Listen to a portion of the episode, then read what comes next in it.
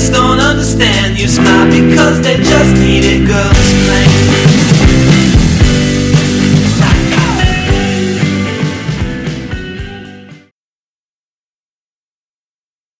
Hello, and welcome to Girlsplained, a podcast dedicated to all things geeky and girly.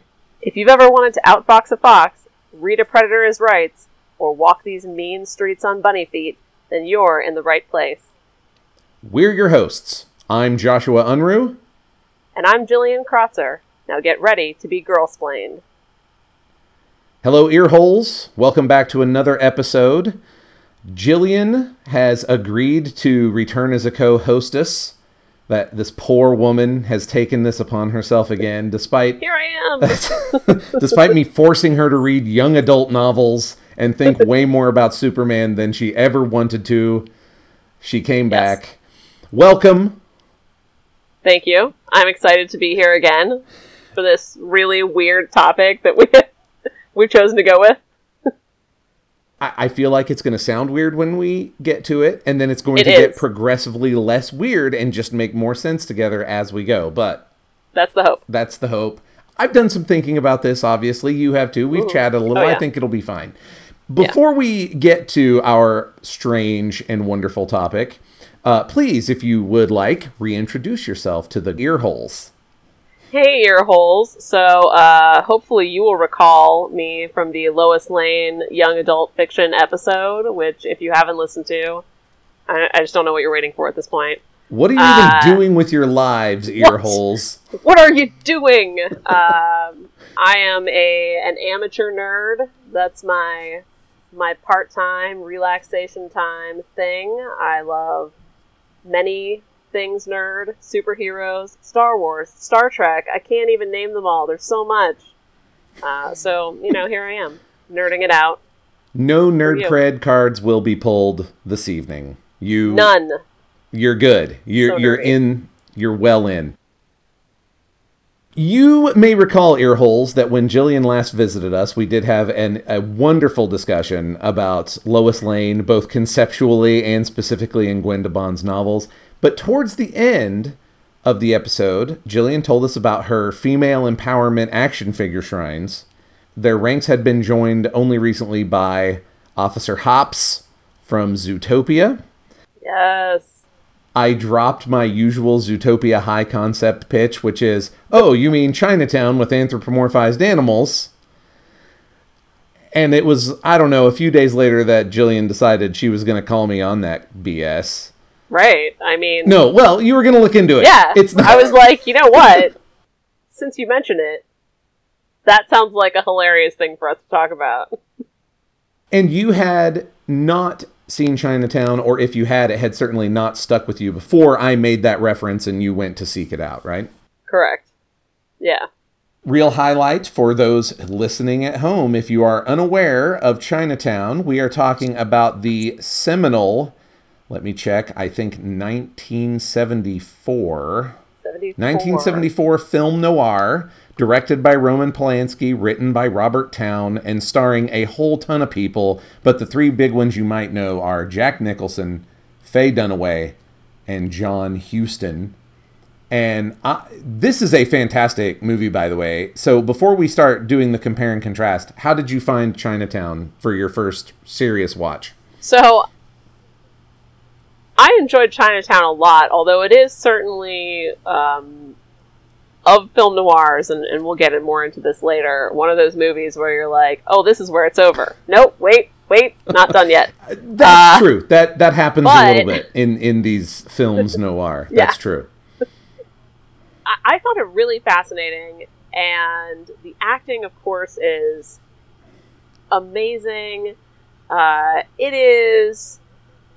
kind of racist at points. Oh, yeah, there's like some dialogue in there that's very, oh my. None of that is by accident, and it's not even just being period. It's not really the point of Chinatown. No, but there's an underlying... One of the reasons that I think of Chinatown with Zootopia is it's obviously a town with a lot of tensions going on under it. Yes, absolutely. Like, that comes through loud and clear. Yeah, and And race is one of them, but not the main one in Chinatown. But it does absolutely come up.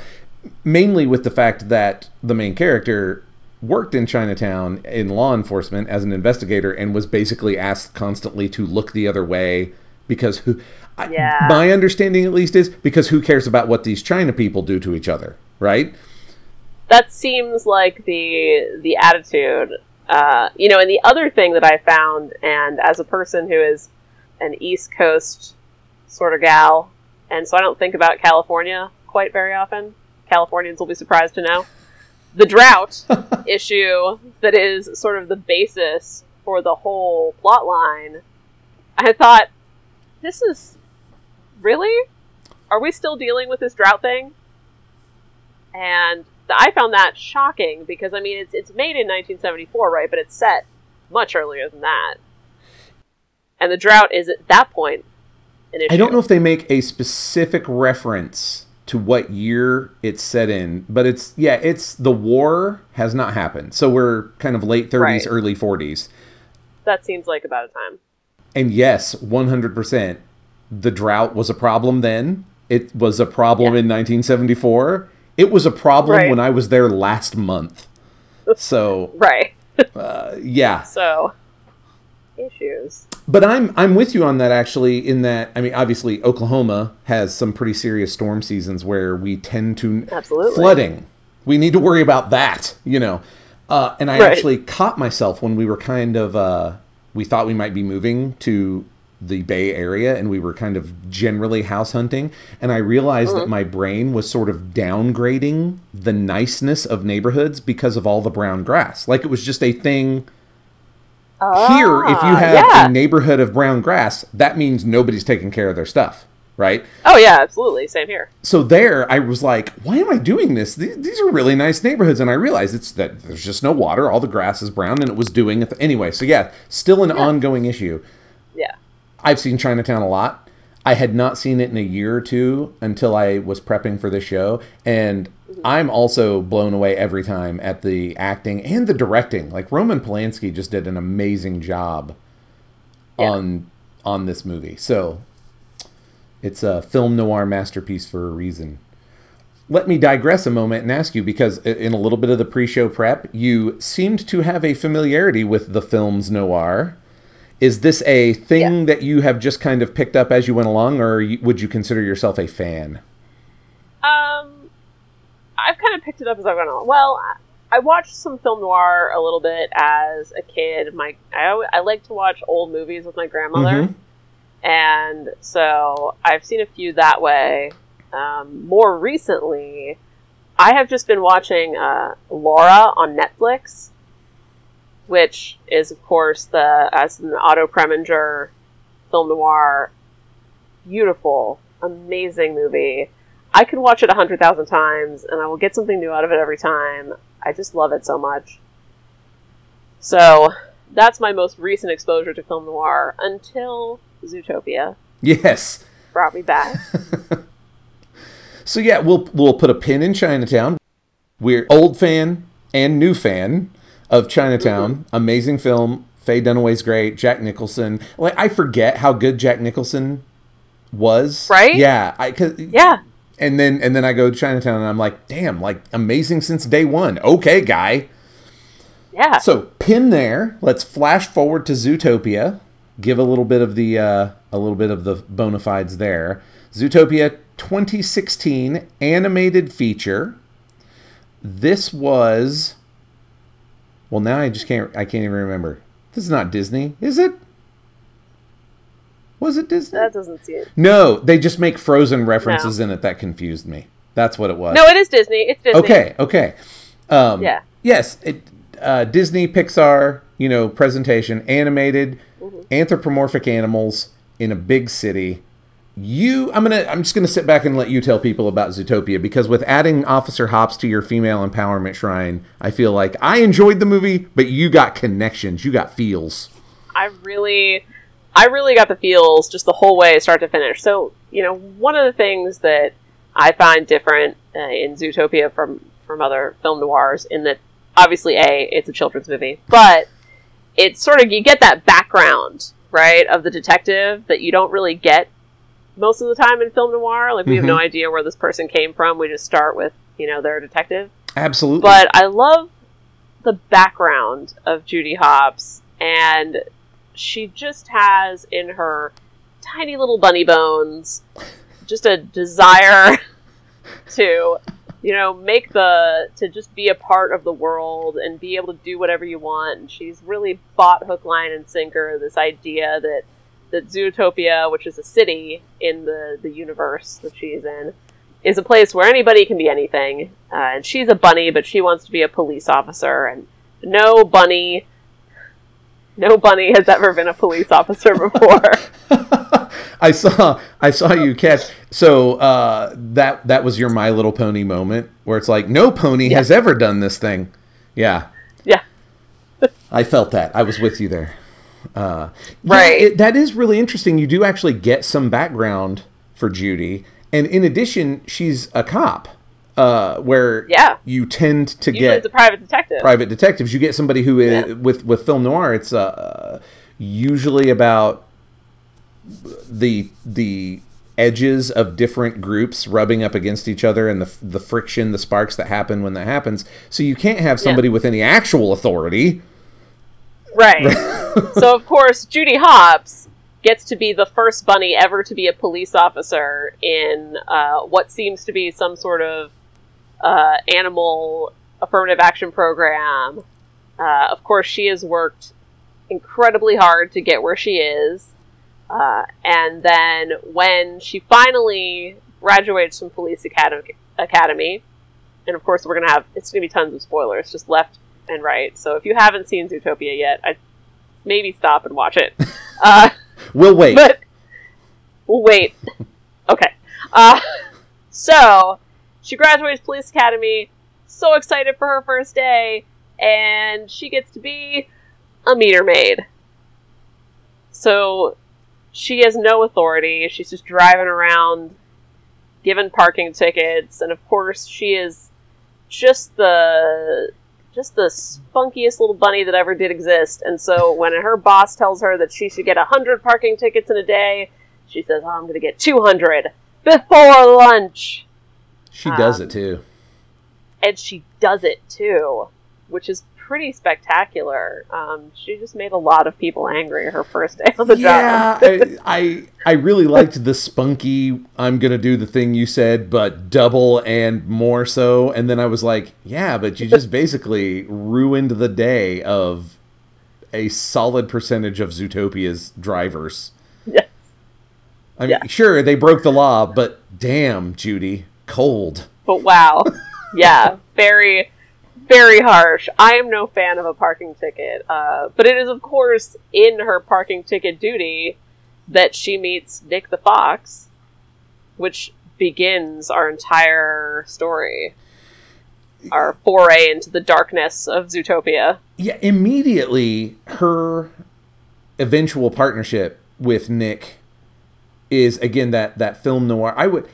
I would have hesitated seriously to describe Zootopia as a film noir until the Chinatown thing came up, because I am a huge and long time both hard-boiled detective fiction and into film noir fan, and have just thought way too much about it, of course.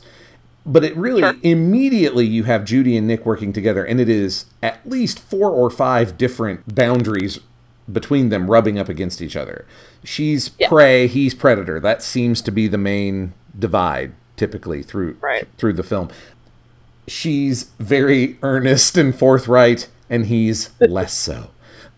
You get or at least I got the feeling that Nick also is probably like economically disadvantaged.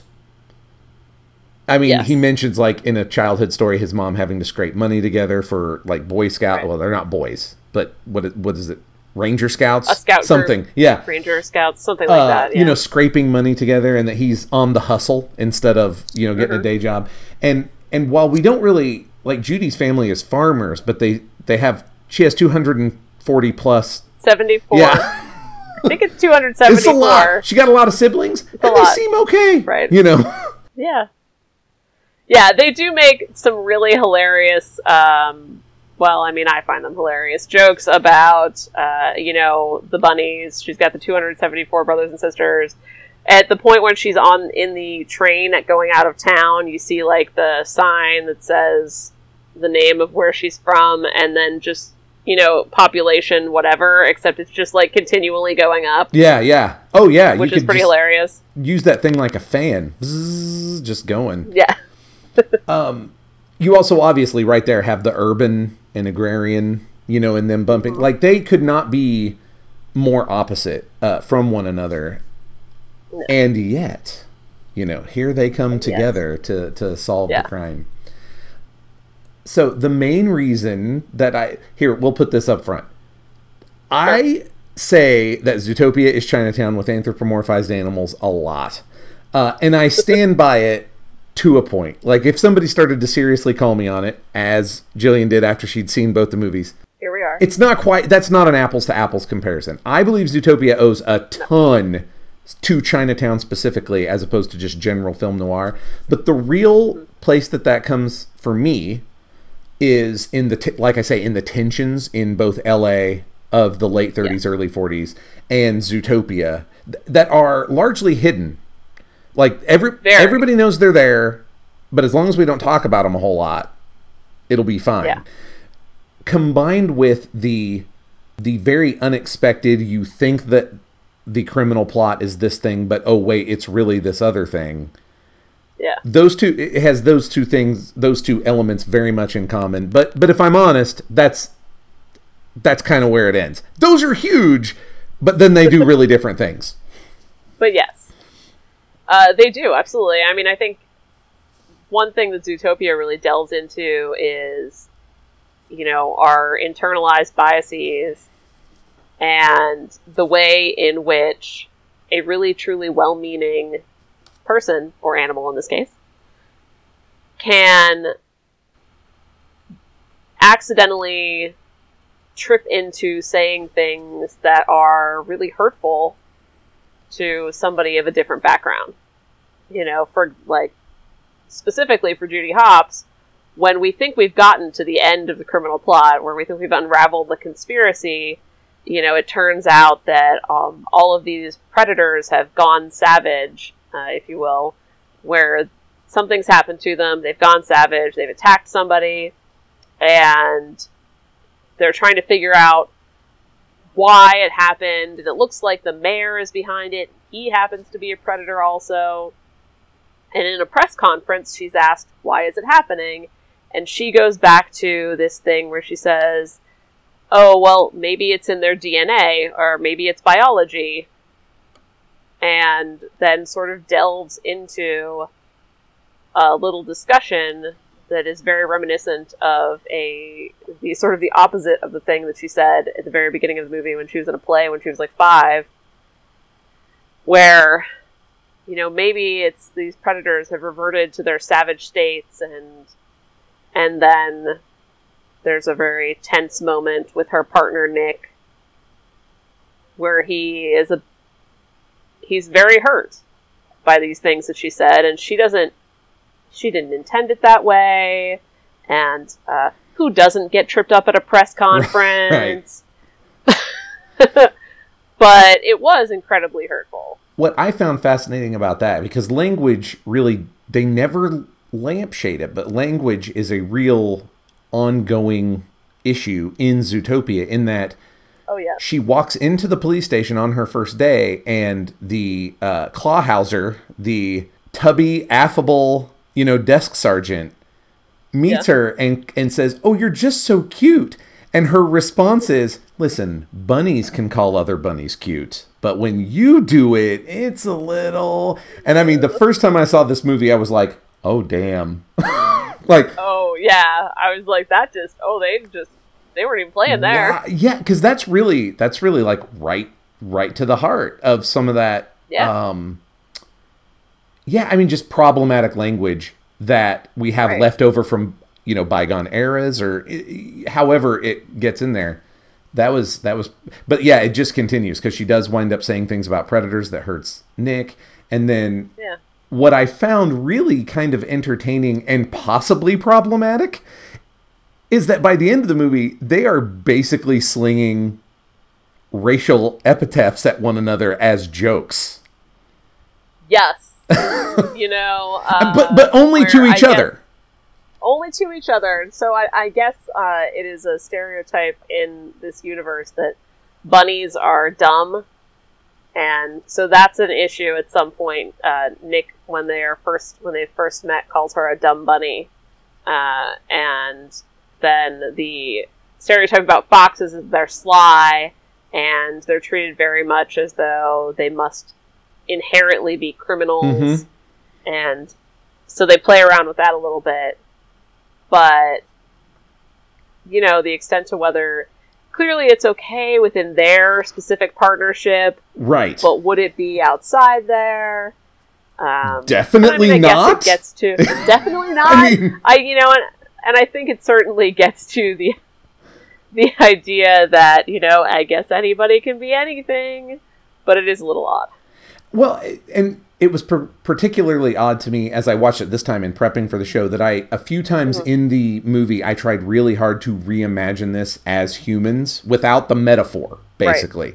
Right. And imagining that it's, you know, a black cop and a white cop or something like that who are just, yeah. I mean, wretched to one another in ways that would make me blush. Yeah. Yeah, it doesn't really work when you transfer it to humans, unfortunately. Although I think there is something to be said in this movie for the fact that,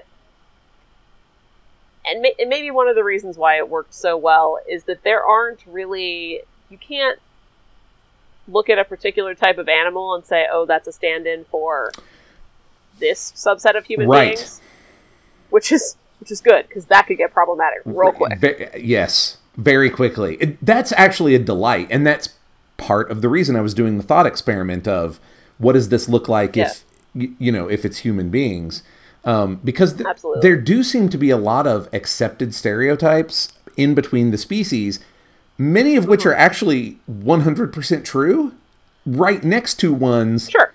that are that are constructs or whatever, like the foxes are all sly yeah. and shady. I mean, in fact, yeah. one of the visual joys of the movie is watching how you have the city adapt to the fact that it's got to have like a bank of lemmings living alongside yeah. giraffes, and how, right. you know, how does that work? And then juxtaposing like they have biomes in the city. So they do. I really enjoyed the hippopotamus, like coming up out of the escalator and getting blown dry. 'Cause he was underwater in his suit. That was amazing. Yeah.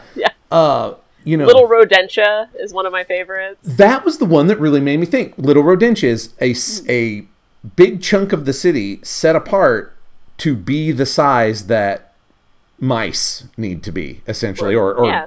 I was never quite sure what Mr. Big was supposed to be. It was like there was a grouping of a vole. I feel like I looked it up at some point. That makes total sense. He's a vole.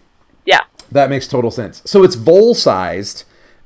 Yeah. And this made me think of things like, you know, that's Little Italy. This is Chinatown. And that would yeah. happen on purpose with segregation. But in this case, it was segregation with an actual purpose. Right. It's like fully needed because, you know, mice and giraffes are very different sizes and they have to have different size houses, right. obviously. Right. How do you even, as a side note, I do not understand how the economics of Zootopia would work because real estate, right? so complicated. How? Do you know what I thought of? Drink sizes. Yes. Well, you get that. How do drink sizes work? You get it in the ice cream shop. Yeah.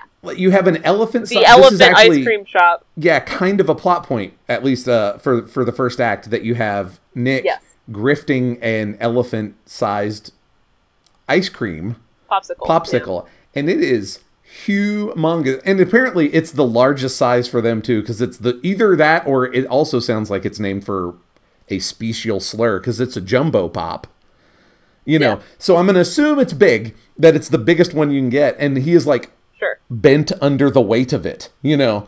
Yes.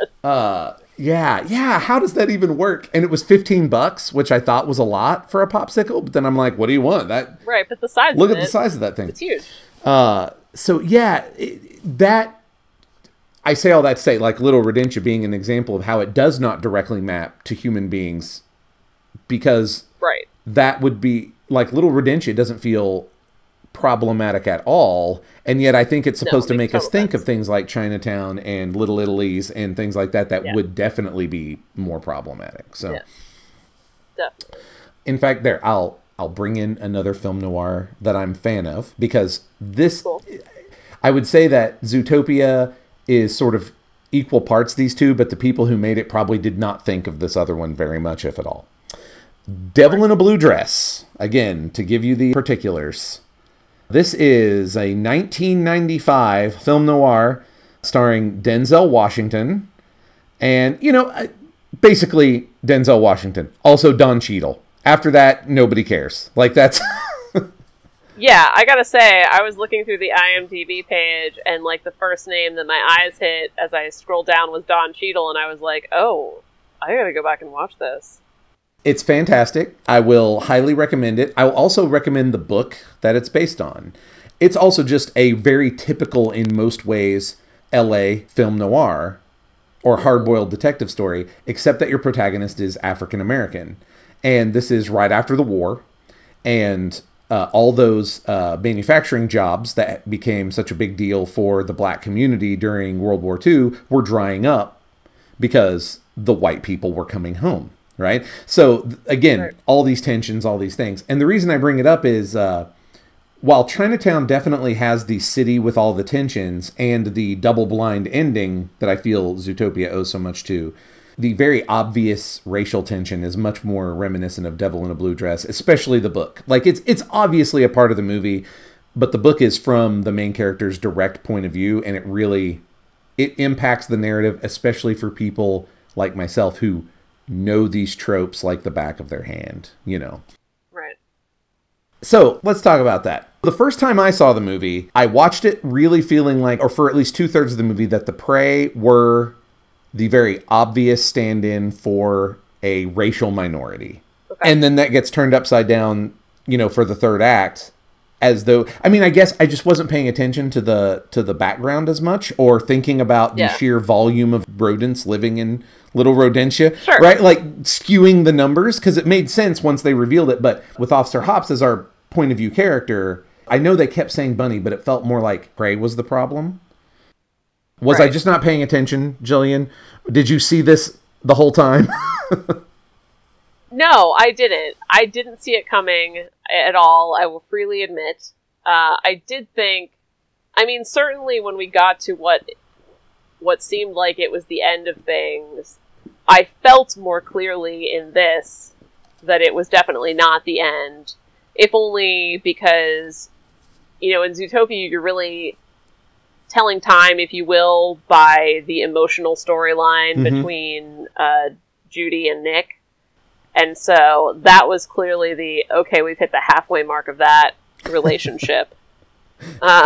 Like, that was a very, like, that's where we are. And so I knew other things had to happen, but then it didn't quite dawn on me what was going on right away. So you were not, like, I was... the wool was pulled over my eyes, if you will. Yeah, yes, very good. Since a few rams and sheep wander through, and by a few, I mean a lot, and they kind of become an interesting, a really clever diversion there in the third act. But and they do make, I just want to point out some really just, did you catch Walter and Jesse? Oh, yeah, yeah. Yes. You love that? Yeah, definitely big Breaking Bad reference. I mean, they'd had the Frozen reference before, which I mentioned that confused me. Yeah. But then I was like, oh, sure. Of course Breaking Bad's getting mentioned in this because they have a shady drug lab situation. It's only right. Boom. That's for the parents, guys. That's right. That one's for the parents. Okay, that makes me feel a little better, and actually adds to the rewatchability of Zootopia. Yeah. Because my current theory, and I want to hear how you feel about this, I think that worked exactly the way it was supposed to. Like, we were, especially as two Caucasian viewers, that was how it was supposed to feel. Because this is what happened to me on additional viewings. I came to feel as though the discrimination against Officer Hopps is more like the discrimination a woman might find, as opposed to as opposed to like a minority group, you know. Right. No, that is absolutely. I felt that very strongly. I don't know on first watching. I think it definitely resonated with me on the first watching, but on my second watching, my more recent watching of it, I really strongly felt that moment when the Chief Bogo assigns her to be a meter maid. Yes. I just was like, oh, I've been there, girl. I've been there. That realization, which, again, I think was not supposed to be primary on your first view, at least, again, as Caucasian viewers, because I'm going to circle that, you know, around. Sure. But yeah, that really reframes that moment for me. Yeah. And I was like, oh, damn. And also, Nick makes a lot of jokes. The dumb bunny thing, you know, feels very, you know, you're dumb blonde or ditzy. A woman can't know as much. And the, are all bunnies bad drivers? That was a little on the nose. Yeah, but I didn't really think about it the first time, right? Like, it was just the ongoing them being sort of friendly, wretched to each other. Yes. But when I reframe Officer Hopps as more of a stand-in for women as opposed to a minority, that really stood out. Like, I was like, oh, hey. Yeah, they're talking about a lot of stuff in this movie. A lot. They really are. So many layers, and all... Can we just take a minute to shout out the detailed artistry of this movie? I mean, I don't know if you got to read it all about the making and the digital effects that went into creating, but oh my gosh, it is so beautiful. I got to see it. So when I saw it initially in the theater, because I was so excited about it, the Mr. Big, who is a vole, voles are quite tiny, but boy, when they get a close-up on him, it's almost disturbing how realistic he looks. Not just vaguely realistic. Yeah. Like, he's a Godfather homage, and he could not look more like Don Corleone as a vole. But, yeah, exactly. But also a vole. Like, absolutely a real-life vole who is also Don Corleone. I don't know how. It's amazing. I read one thing where it said that, like, the giraffes in Zootopia, like one giraffe in Zootopia had more hairs on its body than like every animal in all of two different Pixar movies that I obviously can't name right now because why would I be able to? Combined. Which is... Oh, just like the progression of technology and skill and digital. Amazing. It's a beautiful, beautiful film, which actually is a great parallel to Chinatown, which is an incredibly artfully made film, artfully directed, artfully acted, and just sort of an artisanal, handcrafted piece of film work. As much as I enjoy Devil in a Blue Dress, I can't say that it's operating on the same level in that way as Chinatown and Zootopia. So yes, look, thank you. Another reason for me to not sound like a crazy person. You're not crazy. Comparing these two films. That's interesting. I thought you were going to talk more about the art direction there, but that's because that whole making Zootopia a city that seems like it might work as opposed to like a Looney Tunes cartoon, because they could have just brushed past a lot of that scale difference. Yeah, but they really went into it. And how would this work? Like the sprinklers in the jungle. That was another thing where, you know, as Judy comes into the city, right, it starts with a desert biome where there are camels jogging, which is on two legs. Hilariously. They've literally what I was like, what? That's adorable. Probably my favorite anthropomorphized animal moment too, by the way. Well, I mentioned the blow dryer, but that's more about the city. But if the camels jogging on two legs aren't it, the elephant doing yoga. That's awesome. I love the elephant doing yoga. Is just what is happening right now with this elephant doing yoga. But yes, so please go on. Yes, a desert. Yes, the desert. There's this massive wall and I don't think you really notice it on first seeing the wall, but like as the train goes through to the other side, there's just heat. You see heat blasting out of the one side of the wall. That's where the desert biome is. On the other side, it is the tundra, the Arctic biome, and so it's blasting out cold. And my immediate thought was like, is that the best? Like, shouldn't there be a progression from like a hotter biome to a colder biome? Like, I don't know logistically, but I was like, all right, I'll go with it. Let's pretend that like the heat cold thing is there for a reason. I'm sure it must be. Sure. Don't think too hard about that. Somebody must have thought about that, right? And then, you know, through the jungle where there are sprinklers that are creating the rain. Although, I mean, I guess if you thought too hard about the realistic weather conditions that must be going on, given like the heat and the cold and the heat again. It is not a domed city, and yet I feel it should be. No. It should almost certainly be domed, but you know what? I'm going to forgive Disney for not going that deeply into it, because I feel like if they had, I'd be like, guys, that's a bit much. It's a cartoon. We'll all be okay. I also liked that the rainforest seems to work in three dimensions so that you have houses on top of one another. And in fact, they give a really simple, easy address. And it was on my second viewing that I was like, they didn't really give like a third dimension. The address that they give, and then they fall several stories and they still find them, and I'm like, I feel like there should have been a 0.1 or something at the end of it to so that you know where it is in the tree. Cool. Because it's cool to look at, and it obviously works because as I learned this summer actually from my son going to a camp about it, like the layers of the rainforest are a big deal. You know, oh yeah. I mean, I kind of knew, but now I know so much. Right, I almost would be disappointed if they hadn't done it, so that things were going on at different levels. So yeah, I'm going to tie your. They put the Sahara right next to the tundra. I'm going to tie that back to actual Los Angeles history. Believe it or not. Oh, I'm intrigued. Go on a metaphorical level, at least. Mm-hmm. So. These are things that I have learned about the history of Los Angeles because I really love Raymond Chandler, and Los Angeles is a character in... Sure. I don't know that Chandler would have said so, but tough luck. That's what it is. In the Marlowe novels, it is.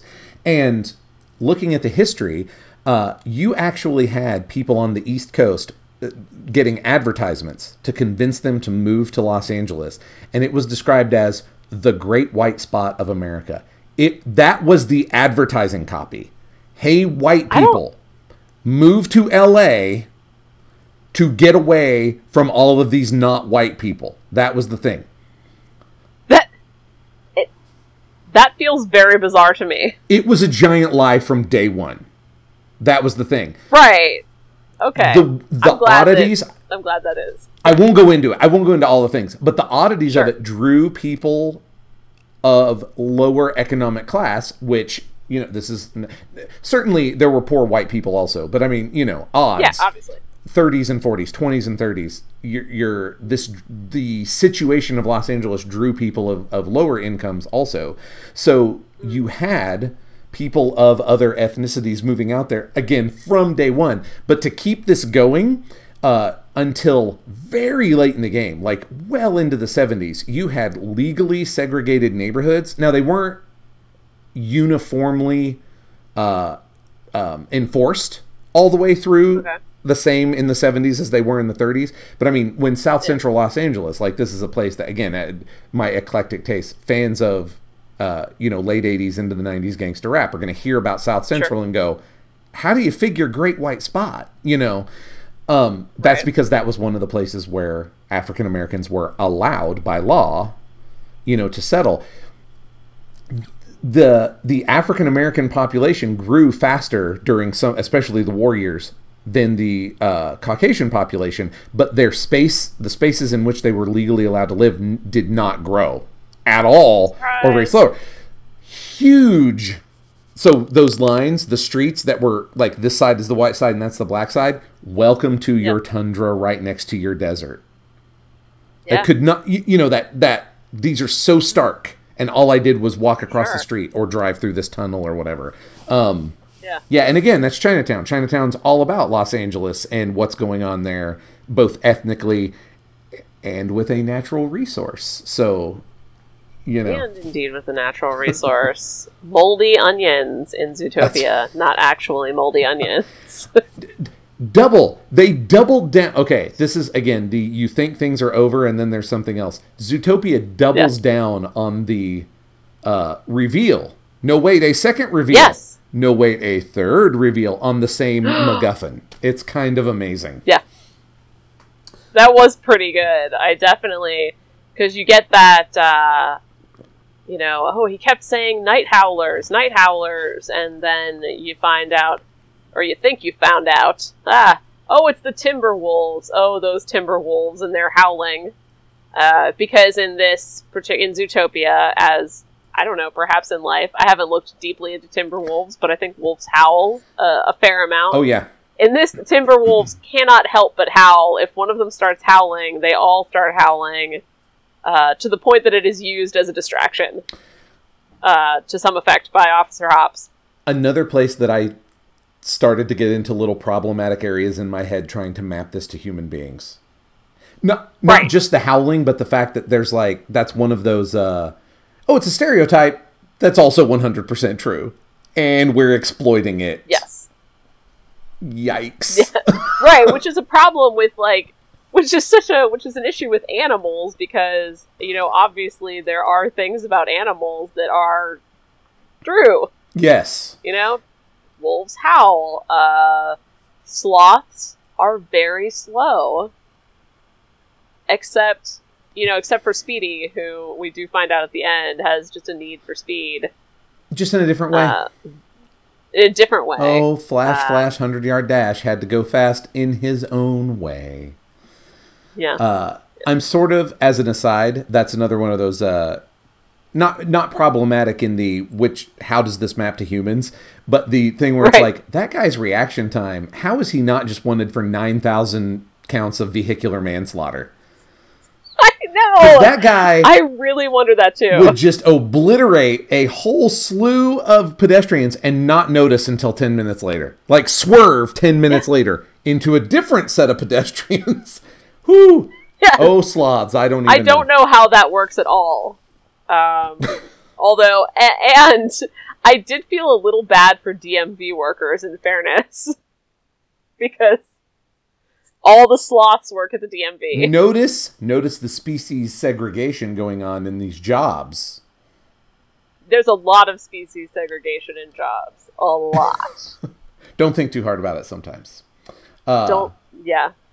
So the place I want to think about it, saying as a Caucasian viewer, and I was glad to hear that as a white woman, you also at least came along with me on the reframing of Hopps as... thinking minority and then becoming more gender. Yeah. So if we think then of the prey as more of the majority, like Caucasian people in modern America, and she is standing at a press conference talking about how the predators who are the minority just have a biological thing that makes them more aggressive and more dangerous. So that second viewing, I was like, oh, damn. She is the most speciest. I mean, which you get right away. She almost draws down on her friend with the fox repellent. But again, it just reframed the whole thing for me. Similar feels. Yeah, that was a hard moment to watch because you really felt, and there's such a strong parallel, and they really do... look back to words. They call back to words that were used earlier in the movie during a different time where something completely sort of opposite was going on. And that is so hard. It's hard to watch because you're thinking about how, her parents at the beginning when she's going off to Zootopia are trying to give her fox repellent and fox spray and fox taser. And she's like, I'll take this, but I mean, I'm not going to use it. I mean, that's ridiculous. Why are you being so awful? She does, of course, though, take it. She carries it with her around around with her all the time. And I think that it's become this thing that's just on her. And there's this commentary on our internalized biases and how they pop up when you least expect them. And how she has just walked right into something that she is having a real hard time digging her way out of. And there's sort of two levels there for me to comment on. One's more story related, but the first one is she actually says, "I'll take this fox repellent to get you guys to shut up," as though she's embarrassed by their backwards specious thinking. And then what's up? She's ready to draw that thing down. Like, oh, you just internalize this stuff. On the story side, I really found it fascinating. Here's the giant spoiler.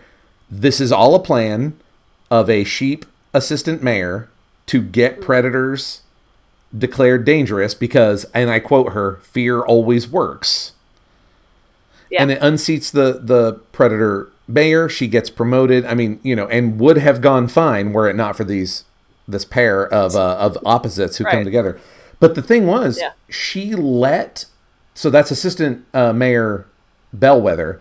She does not... She could easily have...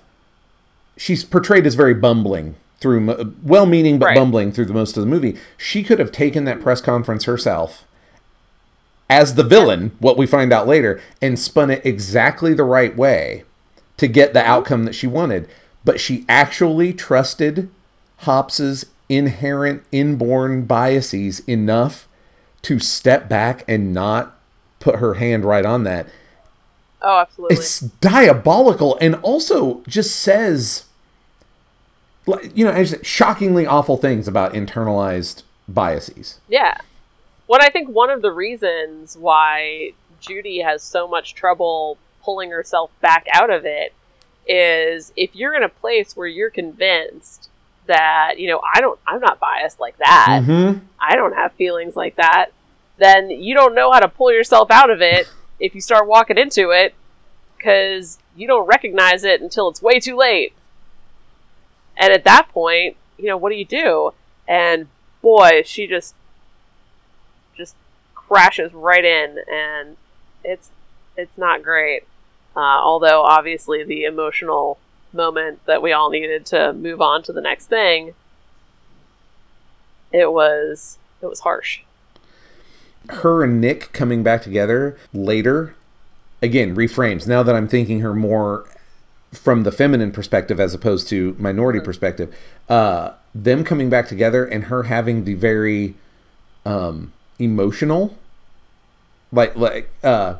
again, this is, I feel, does nothing. I'm going to make sure that I frame this so that I don't make it sound like this is actually, I felt like a really good use of femininity there, where she's a little more emotional. She's prepared to break down and cry and say to her friend that whose feelings she hurt, that let's make this right. And I did something wrong. And again, because I was playing the mental game, now that I'm realizing, okay, that Hopps is a little more about gender on her specifically, that I was like, oh, that would have been as a dude, as a father, 9-year-old son that I took to see the movie, no shade on Hopps, I was thinking, I'd really like to see a reaction like that from a male protagonist more often, where if you really did something that hurtful and you realize what you have screwed up and how there's a little self-loathing there. I don't like this part of me.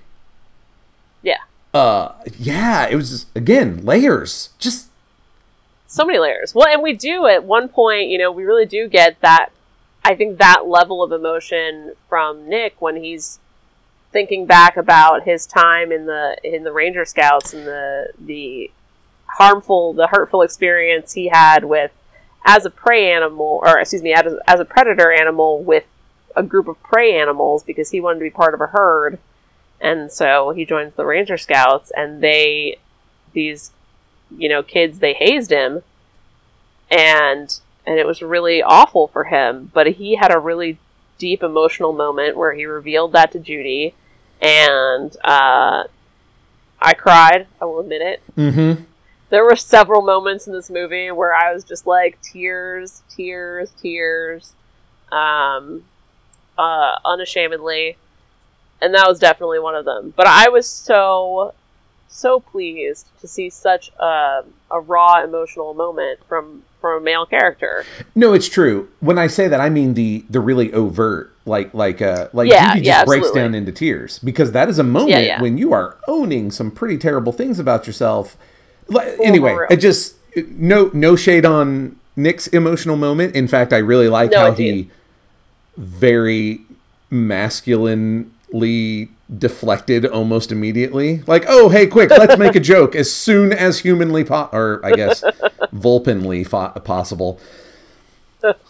That's right, I drug out the Latin. There's just a lot of I guess intersectionality, like that's the thing. Oh, absolutely. And that I feel like the reframe of Judy is almost I feel like it had to be done to me on purpose. Like that was just one more thing where I was supposed to go, oh yeah, that's, I've been thinking one way. And not to get, I mean, this is Girlsplained. We already do lots of the intersectional feminism, but to get very specifically political, the current narrative being sold to us by one side of our presidential options is that white Americans are under siege. Yeah. Yeah. And to have that reframed in such a way that the person I thought was, I thought was under siege in a metaphorically racial way is actually under siege in a metaphorical gender way. And it's this other guy who has been through the movie getting, who has at least then two layers of bigotry against him, with the minority predator and then Fox additionally. That's some Trojan horse power of story thinking change right there, right?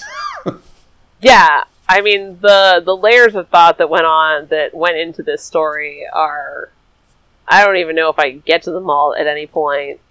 There are so many emotional layers and looking into the various ways that people experience bias based on their identity, based on their multiple identities. It's such a dense movie, and I feel like I want to watch it like a dozen more times. I've said in terms of Jessica Jones that I don't need every show I watch to be able to handle the close read, but I really, really appreciate it when I find something that can handle the close read. I don't need everything to do it. Sometimes it's just entertainment, but when you find the thing, you're like, man. And I feel like Zootopia is definitely in that area. Oh, very. I mean, and it's got, the deep emotion, but it's got jokes. Oh, it does have jokes. Just to keep it. It's just because you can't deal with that much heavy for an entire 2-hour movie necessarily. And certainly with kids, you want to keep it light. As much as you can. One thing I noticed when I was rewatching, do you recall when Judy and Nick got? No, I think it was when they were together the first time. The weasel. No, it was the second time. It was after they got back together. They met up with the weasel. The weasel was selling DVDs, and he said, I got stuff that's not even out yet. And they give a quick pan down to his selection. One of the movies is called Moana. Oh, yeah. Like Princess Moana. The Disney movie, which is not yet out. Well played. And it is, you can tell, because it's got like a cat that's on like a pontoon sort of a boat. And I had not noticed that before. Maybe I had, and it's just that the movie hadn't been talked about enough yet for me to really connect that. That's definitely me. But yeah. I was like, oh man, Disney, you're just really throwing it at me from every angle. And that's Duke Weaselton, by the way, who insists that it's Weaselton in this one. So yeah, a couple of layers of metatextuality there too. Okay, I'm going to go on a limb for a new fan theory that I have about a relatively minor character in Zootopia. Oh, okay. But I feel like this fan theory could add another layer, so I want to get your opinion. This may be nonsense. I am prepared to be told this is nonsense. Awesome. So you have the establishment of a young child, Judy, and her run-in with the local bully, who is a fox, like setting up that that thing. And that's Gideon Gray is the fox. Yes. And awesome moment for Judy Hopps, where I've been thinking a lot about this because of another show, which I will not go into because I don't want to get started. But the idea of a heroine, especially a heroine, but a heroine's competence. Mm-hmm. She gets what she wants, and it makes things worse, but it doesn't undermine her competence. I really saw that at the beginning of with Judy. She steps up, she defends her friends, she gets beat because he is a big predatory fox and she is a tiny bunny, and she still wins. Yeah, she still grabbed the tickets, which were the point. Mm-hmm. So Gideon crops back up later, and this was again everything was getting reframed for me once at this point. Right, and you have Judy's admittedly kind of hick parents talking about how they're now business partners with Gideon Gray, who bakes pies. And Gideon apologizes to her, saying, I had a lot of self-doubt that came out in this really difficult, violent behavior. Okay. So we've already got genders and we've got races. Yeah. I feel like Gideon Gray might be the sexuality layer of Zootopia. I think they weren't talking about him in terms of being a predator. I think he might be gay. Wow. There is nothing. There's no boyfriend. There's no. I mean, and I admit this is potentially problematic because part of this is the fact that he is like the big tough guy, but then he bakes. Right. You know, like a traditionally feminine thing. So I might be bringing some potentially problematic things to this thought process, but the way that her hick parents talk about him. Yeah. I feel like, yeah. Now I need to go back and watch that again just for that specific thing. And you know, I had not even thought of that before, but yeah. Oh, wow. You've added another layer. I mean, it's kind of a drive-by moment. No. Like, they don't dwell on it. And it's just, again, to the point that does it for me is Judy's parents and the way that they talk about him did not feel like... I know, we just got done saying over and over, it doesn't map directly to humans. But in that thought experiment, it didn't sound like somewhat backwards people talking about another race. It just didn't quite fit in the way that a lot of the predator-prey conversation did.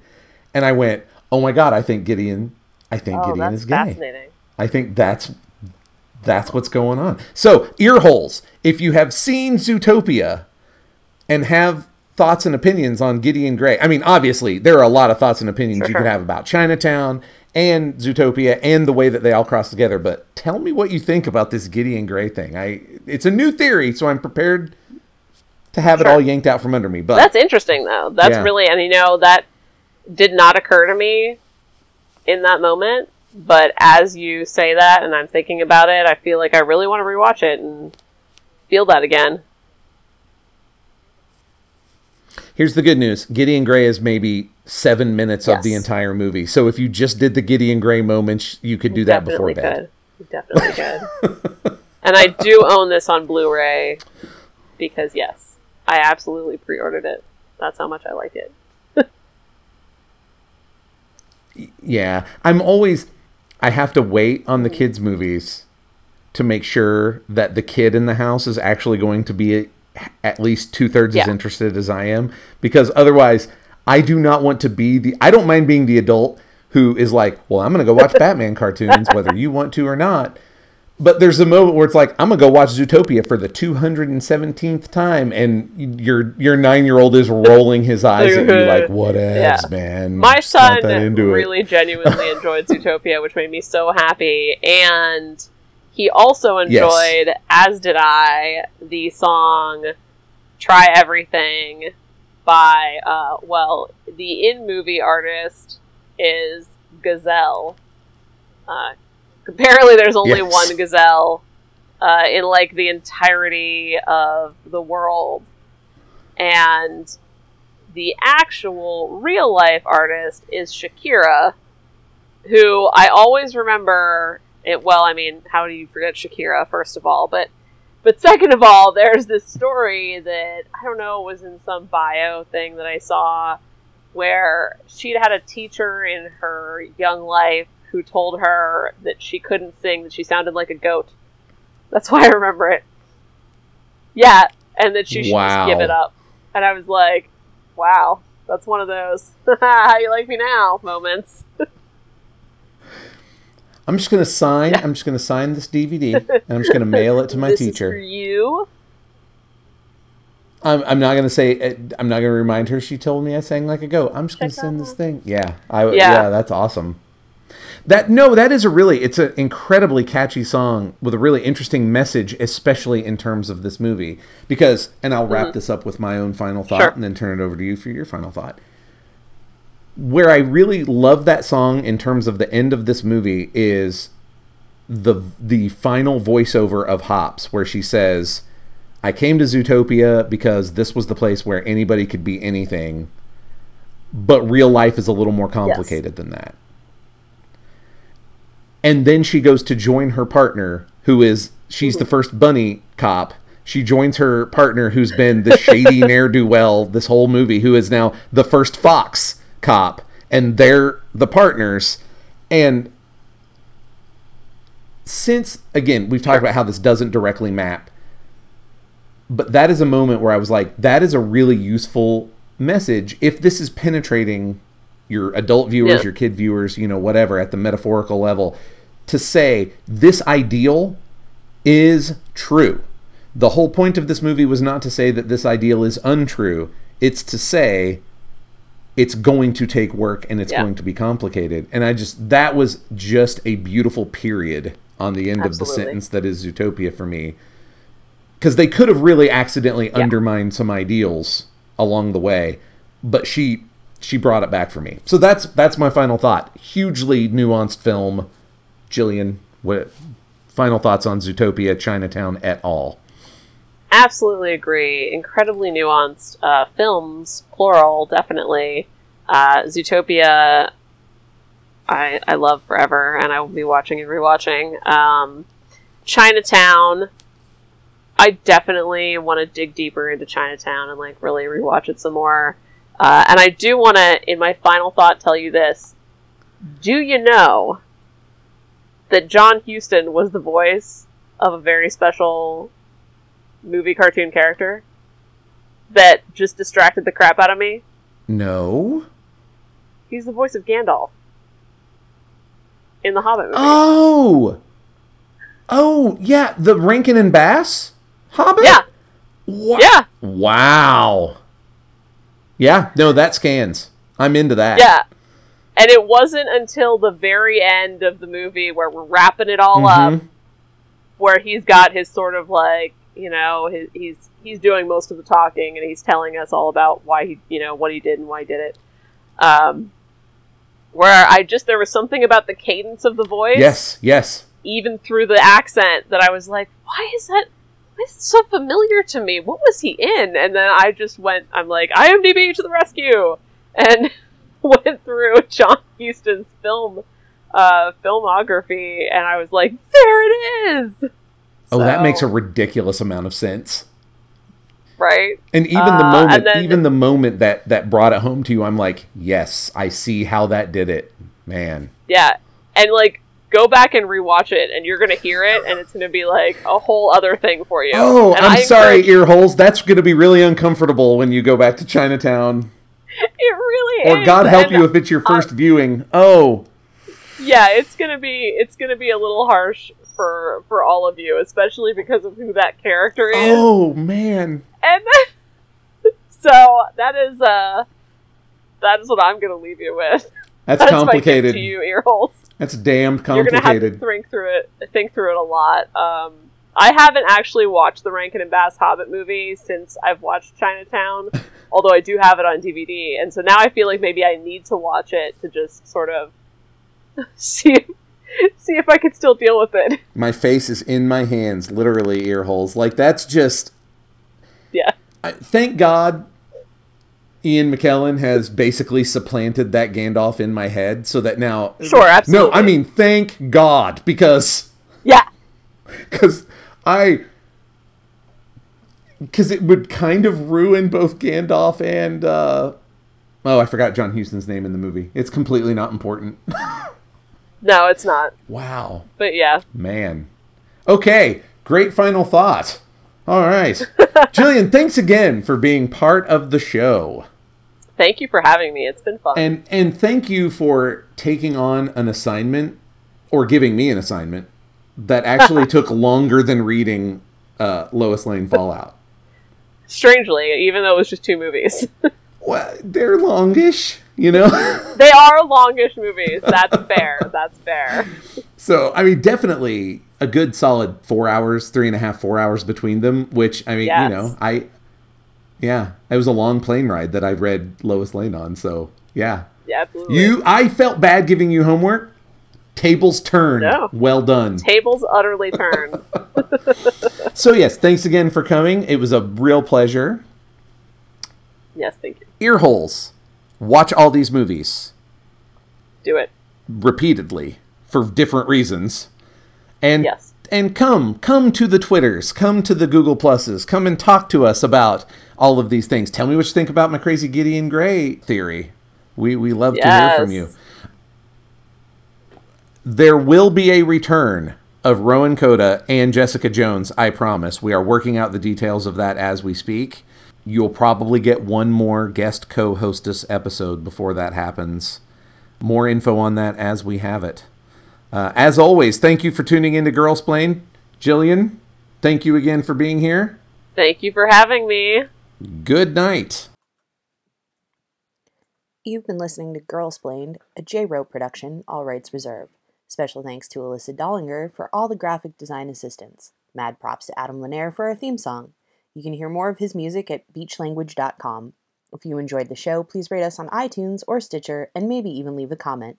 For show notes, previous episodes, or to find out all the ways you can contact us, fly over to girlsplained.com.